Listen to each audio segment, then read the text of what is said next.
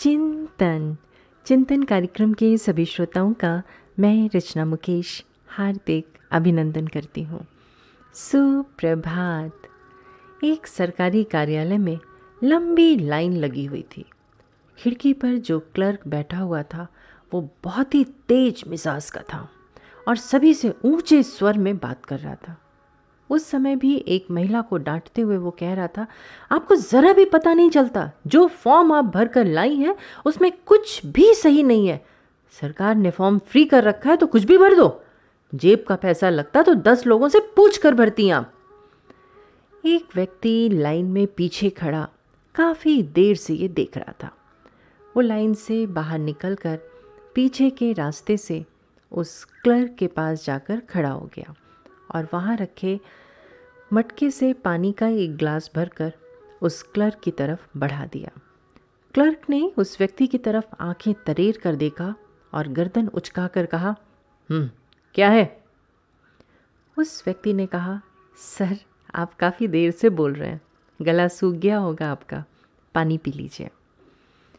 Clerk ने पानी का ग्लास हाथ में ले लिया और उसकी तरफ़ ऐसे देखा जैसे किसी दूसरे ग्रह के प्राणी को देख लिया।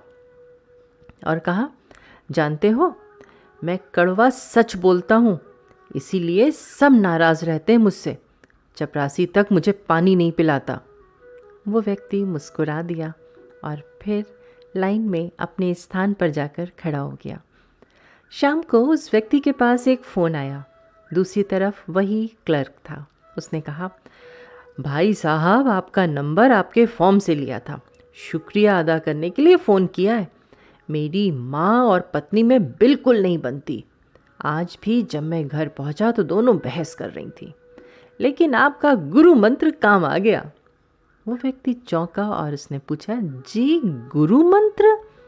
जी हाँ मैंने एक गिलास पानी अपनी माँ को दिया और दूसरा गिलास अपनी पत्नी को। और ये कहा, गला सूख रहा होगा, पानी पी लो। बस फिर हम तीनों हँसते खेलते बातें कर रहे हैं। अब भाई साहब आज खाने पर आप हमारे घर आ जाइए। मैं जानना चाहता हूँ आपके दिए एक गिलास पानी में इतना जादू है तो आपके साथ खाना खाने से कितना जादू होगा? सचमुच दोस्तों, प्यार में जादू ही तो होता है। चिंतन ज़रूर करिएगा। आपका दिन शुभ एवं मंगलमय हो।